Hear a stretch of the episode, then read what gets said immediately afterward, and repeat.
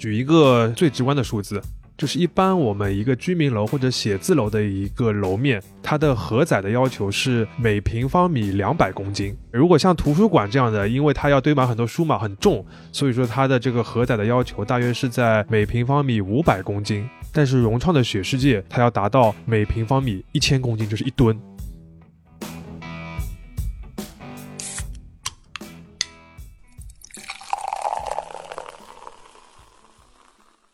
这里是商业就是这样。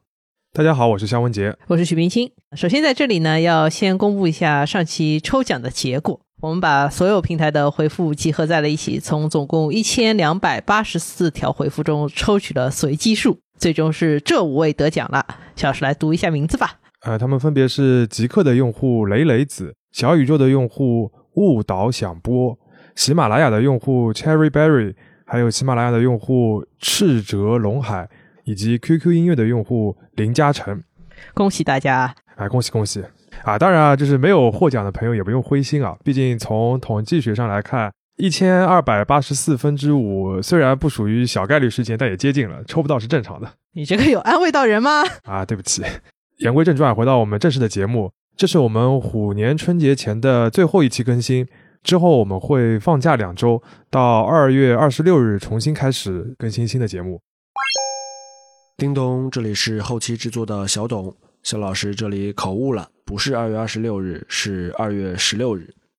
所以也在这里给大家拜个早年。如果大家怀念我们的话，可以把我们之前节目再重新听几遍。对我们第一期的节目就是讲春晚的，也是跟春节相关。那春节之前的最后一期呢，我们就来给春节假期里面的一个重要活动炒炒热度，那就是冬奥会。说是炒热度，其实是蹭热度啊！这冬奥会还需要我们来预热吗？没错没错，我们是来蹭热度的。当然啊，奥运会比赛本身不是我们这期节目想讨论的内容。那跟奥运会直接相关的一些商业话题，比如说现在已经非常有名的谷爱凌，其实也有播客聊过了。比如说懒熊体育出品的一个节目叫《鹰眼时间》。就分析过为什么这些品牌现在都这么喜欢它，以及它的商业价值为什么在奥运会之前就可以兑现。大家也可以去听听看那一期啊。那我们今天聊什么呢？就是想聊一个跟北京冬奥会比较相关的行业，就是滑雪。没错，我记得当时北京申办冬奥会的时候，有一个重要的承诺，就是会让三亿人参加冰雪运动。这也是当时很打动这个投票的委员的一点，因为它能够扩大整个运动的群众基础嘛。所谓激励一大代人。然后最近官方就发了一个统计的调查报告，宣布这个承诺是到二零二一年的十月份已经完成了。那这个其实也是我们比较感兴趣的话题，就是怎么就完成了呢？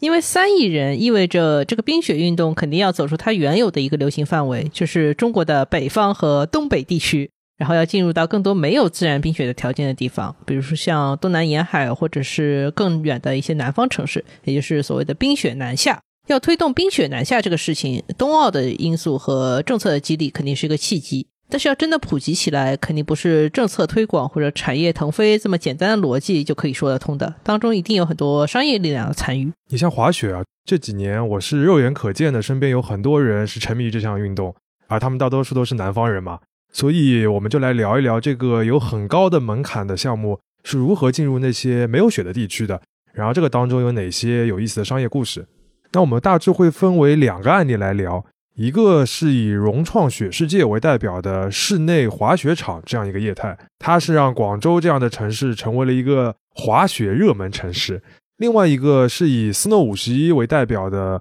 模拟滑雪机的创业公司，它让滑雪就进入了家门口的购物中心里面。嗯，在我们供职的第一财经杂志今年的二月刊里面，大家可以看到关于这个话题更完整的报道。而且冰雪冰雪，除了雪还有冰嘛。这个专题里面也有专门的一篇介绍了冰球培训热的话题，也很有趣，欢迎大家去看一看。那我们就开始正题吧。要不我们先介绍一下比较新鲜的这个 Snow 五十一，也就是滑雪机的这个生意。想先问一下岳老师，有没有学过滑雪啊？啊，我完全没有学过滑雪，我最多在雪地上滑过，就是滑倒过。OK，就是小心的滑，啊，小心的滑。呃，我是学过滑雪的，而且我就是在这个模拟的滑雪机上面学的，当然只是一个入门啊。所以我先介绍一下这个模拟滑雪机的原理，其实很好理解，它就是一个有倾斜角度的，然后很大型的一个跑步机，只不过那个跑步的步道啊，它是变成了一种白色的，有点像毯子一样的面料，那就叫雪毯。然后它就像跑步机一样，不停的向上的转动。那你踩着雪板，然后踩在这个雪毯上面呢，你就等于是滑在一条无尽的雪道上面。好像还蛮容易想象，如果实在想象不出来，大家可以去搜一下图片啊。那这个设备呢，其实一开始是在欧洲发明的，主要是给专业的滑雪运动员做一个辅助的训练设备。后来就有人把它转为民用了，因为它可以作为一个学滑雪的一个入门的方式嘛。最近这几年呢，就有一家叫 Snow 五十一的创业公司，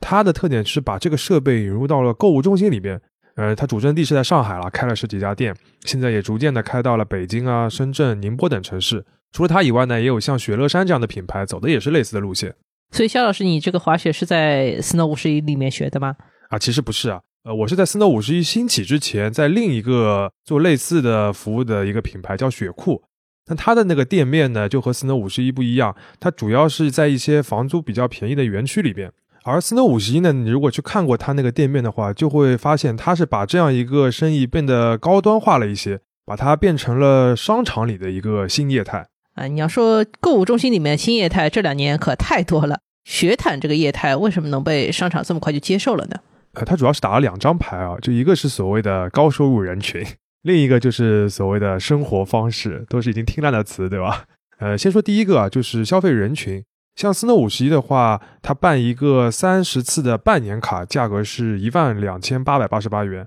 相当于是每次四百元。如果是包全年的无限次的这个年卡。是三万一千八百八十八元，其实不小的消费了，对吧？这就可以理解，就是能消费得起这种爱好的，一般收入都不会很低。但是问题是有足够多收入不是很低的消费者嘛？说到这个，我们就稍微扯开一句来讲一下滑雪的人群。其实滑雪一直以来都是一个挺贵的爱好。国际上有个比较通用的一个看法，就是人均 GDP 超过八百美元之后，像滑雪啊、潜水这样一些运动才会逐渐流行起来。叮咚，这里肖老师又口误了。正确的数据应该是人均 GDP 超过八千美元。因为这些项目都有一定的环境和装备的门槛嘛，还需要你专门去学，其实都是挺费钱的。你像我们的邻国日本是著名的一个滑雪大国，在那里流行滑雪也是从上世纪的六七十年代开始。那时候日本的经济腾飞嘛，中产阶级开始追求所谓的休闲的消费，所以就在很多地方建立了滑雪场。日本的滑雪人数是一九六一年首次突破一百万人的，那到了一九九一年，就是三十年之后，就达到了一个巅峰，是一千七百万人。你想想看，日本一共才一亿多人嘛，相当于十分之一还超过的人是喜欢滑雪的。而且他们的主要的客群就是家庭用户，就大人带着孩子一起去滑。那一般呢都是假期去度假，所以也就形成了一个比较经典的雪场加度假村的这样一个形式。嗯，如果从最近公布的一些统计数据来看，现在中国的消费能力确实有些城市也达到了这个阶段，尤其是北上广深这些一线城市，所以也可以理解啊，Snow 五十一可以在这些城市起家，而且做得很好。对，因为你像中国是二零一六年达到了人均 GDP 八千嘛，然后像一线城市这些地方也已经比较早的超过了人均一万美元的这样一个 GDP 的数字，所以说有了这样一个基础。那说到这个呢，还有另外一个重要的事实，就是目前中国其实滑雪的主力消费人群就是在没有雪的那些地方，没有雪的那些城市，主要就是像长三角啊、珠三角啊，包括呃西南啊等等的一些城市群。呃，我有个朋友叫柯文浩，他做了一个叫六十秒度假直北的一个自媒体，他就给了我一个数字，是说二零二零年冰雪旅游客源城市的前十名里面。北方的城市只有北京和郑州，其他八个都是南方城市。当然，这个是旅游的概念啊，不单单是滑雪了。这个就是所谓得不到的，所以才特别感兴趣的那个逻辑嘛。就是我们朋友圈里面南方的朋友还是比较多的，一看到下雪就兴奋的不行。对，然后就会被北方的同事吐槽没见过世面，没有见过世面。所以说，像雪毯这种适合没有雪的地方的设备呢，就有了所谓的消费基础。斯诺五十的客群的话，其实还有一个和日本类似的，就是刚才提到的，就是大半的客人都是家庭，其实就是孩子来学，然后家长就跟着一起来这个雪毯上面来学了。那这个家庭里边对孩子身上的消费就会更加不计较，所以能承受的这个金额就会更大。那这些用户呢，都是购物中心最喜欢的，那这大家就很好理解。我再举个例子就可以明白了，就是 Snow 五十一在上海，它除了进商场以外，还有一个选址就是在山姆会员店。你想想看，大人在山姆店里边采购，然后孩子在滑雪机上面学滑雪，一个周末就过去了。哎，这个用户画像真的是做的非常吻合了。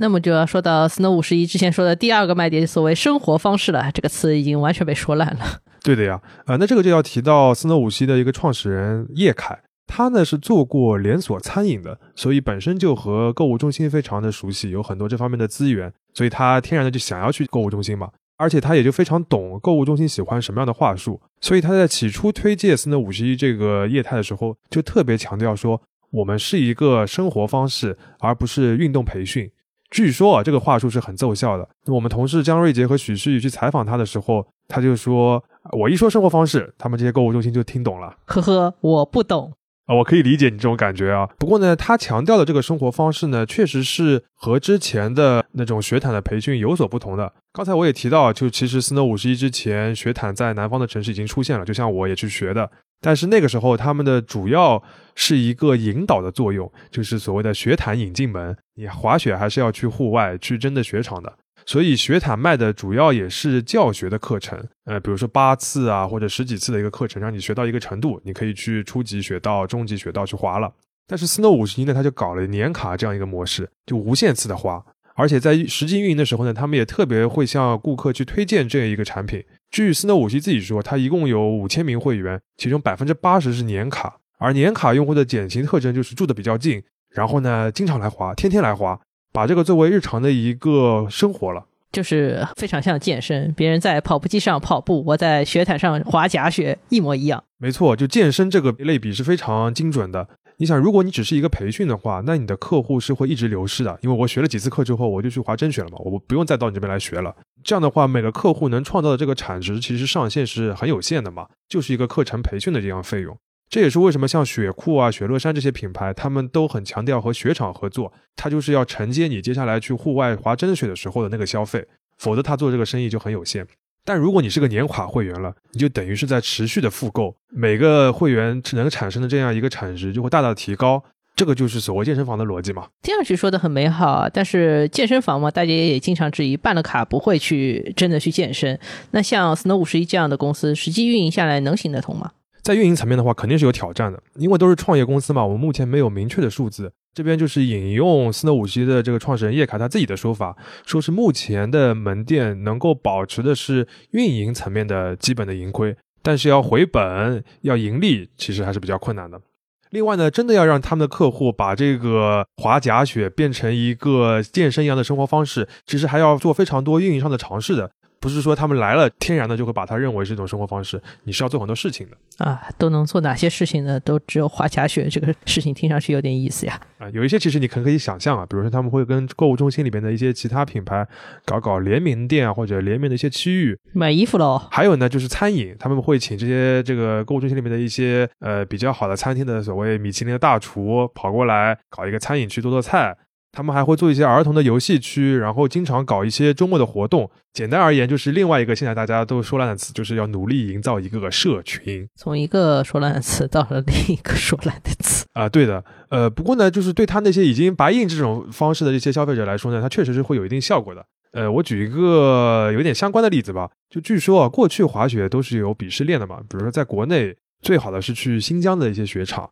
然后是去东北，然后是一些别的一些区域的一些户外的雪场，再往后就是鄙视链比较底端的是室内滑雪场，然后最下面的就是滑雪毯这种假雪的，是属于鄙视链尾端的。但现在在斯诺五十一的重度用户那边呢，他们这个鄙视链自己已经反过来了，因为他们觉得自己在雪毯上面才能学到最标准的动作，形成最好的一个肌肉记忆。然后你在外面滑的话，都是用来看风景啊、玩啊，没有他们那么专业，所以他们在雪毯上面也能够获得一种运动的愉悦。这个非常中产味道，强行自我感动啊！对，这个当然是个人有个人的看法。当然啊，这个斯诺五十一其实也是会做一些很实际的开源的获取客户的一些工作。这个就涉及到冬奥会的效应了。为了让三亿人上冰雪嘛，所以政府就会在校园里面推广冰雪运动。那你北方的学生可以冬天就直接去滑冰滑雪，那南方的学校怎么办呢？这个斯诺五十一就在教委的这个牵头下面，在上海他就和十六所学校已经合作了，去开展滑雪的课程。还在自己的场馆里边做滑雪的一些竞赛，那你想想看，这些上过课的这些学生，天然的就是他一个潜在的客源嘛？那这个指向性其实就非常明确了。把肖老师前面讲的这些内容简单总结一下，就是模拟滑雪机或者叫雪毯这个部分，原本它是给专业运动员训练用的一个设备，但是随着国内收入水平提升，滑雪的热情其实是越来越高的，所以这个设备就被引入到了一些没有雪的城市里面，变成了普通人学滑雪的一个入门方式。而 Snow 五十一这样的创业公司就是更进一步，把雪毯放到了商场里面，让它变成一部分中产家庭的一种新的生活方式了。没错。那我们就讲第二个案例，就是室内滑雪场吧。好呀，因为前面 Snow 五十一讲了这么多，但它毕竟还是一个创业公司，然后这个业态还是比较新的，它所覆盖的人群啊只有那么一丁点。我查了一下数据啊，就是二零二零年全国滑雪的人数已经超过千万了。那雪毯在这个当中其实真的只是零头的零头，大多数人还是喜欢去滑真雪的。那对于南方的城市来说呢，你没有天然雪，那一个最主流的解决方案就是做人工的室内滑雪场。那这里的一个主角呢，就是融创雪世界啊。为什么融创一下就变成主角了呢？呃，我们看数字啊，就截至二零二零年，融创一共在中国开了六个融创雪世界，就每个雪世界就是指室内滑雪场啊。那全球一共其实才有九十家左右的室内滑雪场。而且全球前十大规模的室内滑雪场里边，融创的雪世界就占了三个。就是融创这个公司，我对它理解，它本质上来说还是一个住宅开发商，当然规模还蛮大的。有段时间很有钱，接盘了很多万达的项目。更著名，他还接了一个公司叫乐视啊，就是有一段时间，它是一个著名的所谓白马骑士的这种接盘侠。对，当然最近融创日子也不算很好过啊，他在武汉啊、昆明啊卖了很多项目来回血。但是他为什么当年会想到做冰雪这个事情呢？这个就要从融创雪世界这个来头说起了。就其实岳老师你前面也提到了，就最早的时候啊，这个应该叫万达雪世界。当初万达还在这个所谓重资产模式的时候，就在全国搞了很多文旅城嘛，那种很大规模的一个超大的综合体，又有 shopping mall，又有写字楼，还有酒店、住宅，最重要的就是有很多文娱的设施，比如说游乐园啊、水上公园啊、影视基地啊等等的，都是十几万平方米的项目。那这些文旅城里面呢，有一些就已经规划了室内滑雪场的项目，甚至还有一个已经建成了，就是在哈尔滨的雪世界。后来呢，就像你说的，万达甩卖资产，融创呢就接盘了。二零一七年的七月份的时候，融创中国是以四百三十八点四四亿元的价格收购了万达商业下面的十三个文旅城的项目百分之九十一的股权。那过了一年之后呢，他又花了六十多亿买下了这些项目的管理设计公司。那等于拢共花了差不多五百亿元吧，把整个万达文旅城都买下来了。那其中呢，就包括了带滑雪城的这个万达雪世界的部分。其实几年前有一个阶段，我觉得地产开发商对于做冰雪生意都挺有兴趣的。除了万达花了这么多钱以外，万科包括复兴，其实对这个事情也都很有兴趣。但像融创敢在这么一个小的方向上面花这么多钱来买生意的，确实不是很多。嗯，那像万达当初为什么要在文旅城里边搞室内滑雪场呢？以及这个规划和冬奥会有没有关系？其实我们是没有找到一个明确的答案了，因为这个相对比较早一些。但是可以确定的是啊，就是从规划到实际运营的过程当中，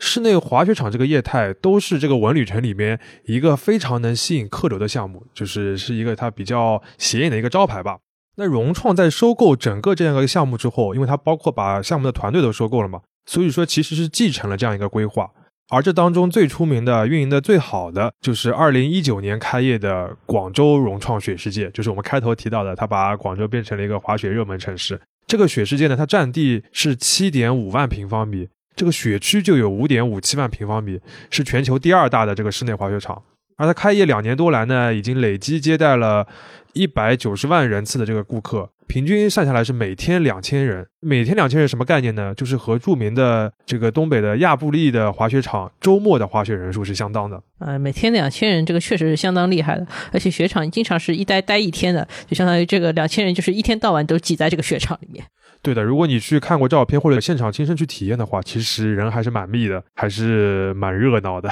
这滑着滑着，说不定会撞到人，是吧？对的。所以广州这个室内滑雪场为什么会这么火呢？对，就是这个问题，我觉得也很自然啊，就是因为广州这个气候和滑雪这件事情，就是从直觉上面来说，好像真的是非常不搭。但是这个火爆呢，其实还是有基本原因的，主要就是我们前面讲斯诺五十一的时候也提到了两点，就一个是中国大城市的这个消费力已经到了这个阶段。另外一个就是南方人真的是对雪很有热情，就是我们在整个这个专题采访当中，呃，不同类型的受访者都跟我们反复强调到这一点。我再举个例子啊，就我们同事任思远，他还采访了迪卡侬的一位负责人，这位负责人就告诉我们说，从迪卡侬的销售数据来看，广州人对滑雪热消费的热情是在中国大城市里面最高的。别的地方啊，比如说他去买滑雪的装备，一般来说是一点一点的买，比如说今天买个雪板，明天买个衣服，后天买个眼镜、帽子之类的。但广州人是直接到店里边，就是说滑雪装备来一套，对吧？要一次性买齐的。呃，这个就很像之前所谓露营的那个风潮，这个你不管会不会，先把装备买齐了再出门。没错啊，就那段露营热的时候，我跑到迪卡侬去逛一逛，然后就经常看到他们拖了一一个拖车里边，然后塞满了各种锅碗瓢盆。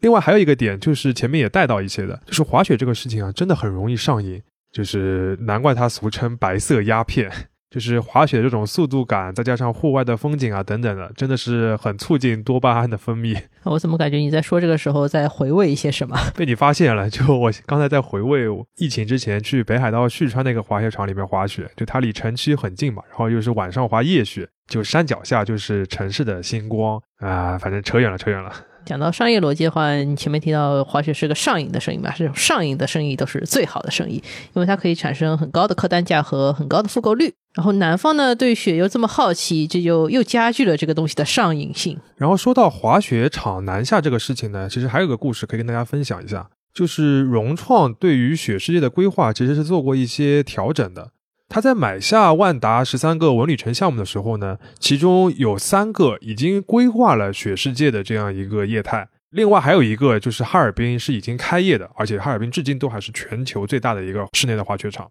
但是融创呢，在充分的调研，然后一些市场的实际反馈之后，他是选择先在广州把这个室内的滑雪场开出来，然后效果非常好。然后在这个激励下面呢，融创接下来的几个雪世界全都是开在南方的。包括无锡、昆明、成都、重庆，而且在广州开业半年之后，他就马上立项了一个深圳的雪世界，据说是规模更大的一个。那反倒是最早开的哈尔滨这个室内滑雪场，生意是最差的。确实啊，这个哈尔滨人民冬天一出门就能滑冰和滑雪，这个户外纯天然，怎么会花钱来你这里再滑一个假雪呢？对的，就你这个室内的这个滑雪场，对于习惯滑雪的东北人民来说，只是一个代餐，而且就是一个短短几个月的代餐嘛。因为它有很长的一个雪季，其实是没有必要去室内去滑雪的。那哈尔滨的这个运营不佳呢，其实也是间接的促使了融创。暂停了在北方的一些城市去布局室内滑雪场的这样一个步伐，然后整个的把重心调整成了南下这样一个战略。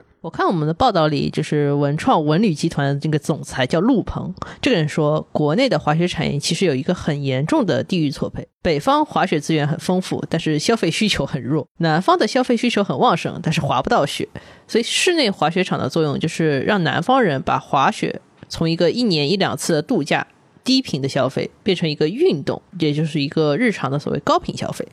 啊。从度假到运动，这个我觉得说的还是很到位了。其实不论是 Snow 五十一还是融创雪世界，都是这样一个道理嘛。当然啊，要撬动这些需求，还是要靠运营的。呃，尤其是室内滑雪场的这个运营，其实是非常有讲究的。呃，这个当中呢，有一些其实和 Snow 五十一类似的，比如说去中小学做推广来扩大这个客源。但是还有一些呢，是滑室内滑雪场要特别关注的，比如说要因地制宜的设置项目。毕竟这个南方城市里面虽然需求很高，但是这个地都是很贵的。说的很对啊，就你在一个城市里边，到底你这个室内的滑雪场是要建七万平方这种超大型的，还是像无锡那边的那个雪世界这样一点五万平方米的一个小型的室内滑雪场？这个其实是要根据城市的人群啊、消费力啊等等数据去做一个测算的。另外呢，你在雪场里面布置怎样的设施，也是要根据人群做一些调整的。比如说，广州的雪世界里边有一个很受欢迎的区域，就是公园 Park，它不是一个雪道啊，而是像滑板公园那样的，有一些坡道啊，有一些小的 U 型池，还有障碍的。这个呢，就特别受到一些玩单板的顾客的喜爱。哎，讲到这个，是不是现在滑雪里面有个大的趋势，就是学单板的人变得特别多了？没错，这其实是一个全球的趋势，而且原因的话，好像也就是很直观，就是滑单板比较帅气。嗨，就这么简单嘛？呃，其实单板入门比双板要难多了，就是双板有可能你学个三四次就可以上雪道了，但单板有可能你要学个七八次课程。但是还是有很多人上手就要去学单板，尤其是现在的年轻人。因为感觉很帅嘛，然后拍照也很好看，学会了之后也更有成就感。据说是滑起来也会更有感觉啊。那在雪世界里面呢，他们就应和了这样的一个需求，专门了设立了这样一些区域。另外一点就是，你要针对不同类型的顾客，比如他不同的滑雪的水平，以及他是滑单板的或者滑双板的，你要设置不同的一些服务和课程，尽量的让他们能够成为你这个雪世界的一个会员。比如说，针对一些高水平的会员，你要能够定期的组织一些比赛，或者说组织他们去一些更加好的户外雪场去滑，这样的话才能形成他们长期的一个复购或者长期的来参与，这样的话才能保证这个雪场的日常客流能够比较稳定，一直都比较热门嘛。那像广州的雪世界。就是在这些细节地方做的相对比较好一些，然后再加上前面讲到的一些大环境的一些消费力的优势，所以说它能够做到一个比较好的运营效果。我们现在讲到它每平均每天两千人这样一个到店数，可以使得广州的融创雪世界做到大约百分之五十左右的运营利润率，就是不包括前期的投资，还包括一些设备的，只是它日常的运营可以达到百分之五十的这样的一个利润率。嗯，那讲到这个，我就有个问题啊。前面讲的它的商业模式其实是蛮清楚的，但这么好一个生意，为什么全球才不到一百座所谓室内滑雪场呢？这个事情为什么普及不起来呢？像中东和中南美洲的人就不想试一试滑雪吗？你说的很好啊，就是因为如果你都能做到百分之五十的运营利润率的话，其实还是蛮诱人的吧。但问题主要的一个门槛呢，就是贵。造一个室内滑雪场和运营一个室内滑雪场呢，真的都是挺费钱的。嗯，我们先来讲运营啊，这个比较好理解一些。整个的这个室内滑雪场，你想象一下，就是一个大冰箱嘛。然后呢，这个冰箱它要保证里面的温度一直在零下五度左右。问题就是这个冰箱里面还有上百号人啊啊，你所以肯定要通风。然后这一通风，你温度的保持就很难。对于这整个的这个温度的系统要求很高，再加上现在有很多环保然后减碳的标准，对吧？你这个压力就更大了。所以真的是非常耗电。有一个最基本的数字，就是广州的这个融创的这个滑雪乐园，一年的运营成本大约是四千万元，这其中电费就超过两千五百万元。大家听一听啊，好烧钱的一个冰箱呀！对的，这个这个概念有可能我们自己感觉不到啊。这还只是运营的部分，而且就像我们前面说的，只要你的顾客达到一个比较高的水平，其实它能维持一个比较好的运营的利润率的。更费钱的一个地方呢，还是在前期的投入。我们举一个比较直观的例子啊，你想象一下。一个室外的滑雪场，其实大多数的基础建设，大自然都帮你做好了，对吧？它有个天然的山坡，然后上面有天然的雪。你要运营的或者叫投入的呢，主要是这个索道，对吧？你要建一个轨道，大家爬到山顶上去，然后呢，你要维护好这个雪道。至于度假休息的那些建筑呢，这个就另说了。但如果你要造一个室内的滑雪场的话，你等于在造雪之前，你首先要造一个山坡。而且这个山坡的骨架都要是钢筋的，其实是一个非常大的工程。举一个最直观的数字，就是一般我们一个居民楼或者写字楼的一个楼面，它的荷载的要求是每平方米两百公斤。呃，如果像图书馆这样的，因为它要堆满很多书嘛，很重，所以说它的这个荷载的要求大约是在每平方米五百公斤。但是融创的雪世界，它要达到每平方米一千公斤，就是一吨。这个确实是有钱的地产商才能做出来的事情哦。嗯，所以呢，也就决定了这个室内滑雪场是一个回本周期还是比较长的一个生意。你像广州的融创雪世界啊，它在疫情之前比现在更加火，它每天的到店要三千人，那当时它的预估还是要七年半才能回本。现在在疫情的影响之下呢，这个回本的周期已经延长到十年左右了，这还是运营的最好的一个案例啊。呃，如果长期来看的话，其实室内滑雪场这个业态还是有很多发展的隐忧的。嗯，这个怎么讲？这个又要回到日本这个成熟市场的案例了。就刚才讲到，一九九一年的时候，日本的滑雪人数达到了一个巅峰嘛，但之后日本的经济泡沫就破灭了，滑雪的人数呢是逐年的减少，而且有一个比较麻烦的事情，就是年轻人的比例开始降低。像新一代的年轻人，他们消费欲望很低嘛，平时衣食住行都没什么讲究，不愿意花钱，就更不用说去滑雪、去度假了。像东京附近的千叶县呢，曾经也建过一个室内滑雪场，也是特别大规模的，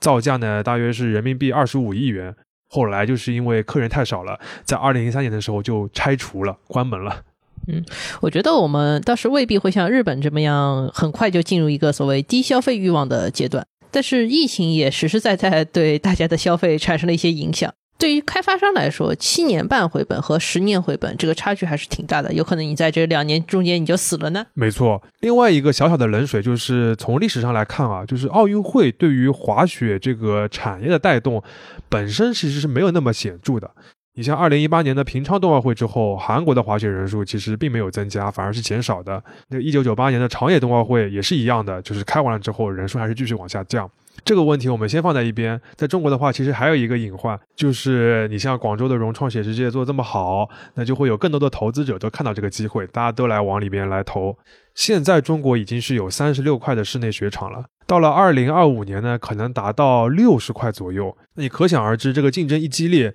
相对一些小的设施、老一点的设施，或者是一些小城市的这个室内滑雪场，它的这个运营的压力就会比较大了。讲到这里，肖老师前面提到两个冰雪南下的案例，一个是室内滑雪场，一个像 Snow 五十一这样的创业公司，这两个案例就基本上介绍完了。我觉得一个基本的逻辑还是比较明确的，就是经济发展和消费升级，加上南方人对雪的热爱，就带动了滑雪这件事情在中国的普及。没错啊，这个其实也是我们特别想要强调的一点。那为什么这么说呢？就是之前我们看到很多的报道啊，都会提到一个很明确的宏大叙事，就是冬奥会的这个带动的效应，然后政策的鼓励，使得冰雪产业发展起来了。这个当然是一个没有错的一个逻辑啊，而且也非常重要。但是呢，我们想把这个宏大的叙事讲得稍微细一点，把这个当中的过程能够稍微拆解开来一些。政策的引导当然会让中小学生有更大的动力去参与冰雪运动，也会让斯诺五十一这样的创业公司更容易拿到融资，也会让融创的这个雪世界项目更容易落地，这个都是很好理解的。但是真正把这些事情做成的，肯定还是提供服务的商家以及购买服务的消费者，还是他们让滑雪变成了一门越滚越大的生意。商业就是这样。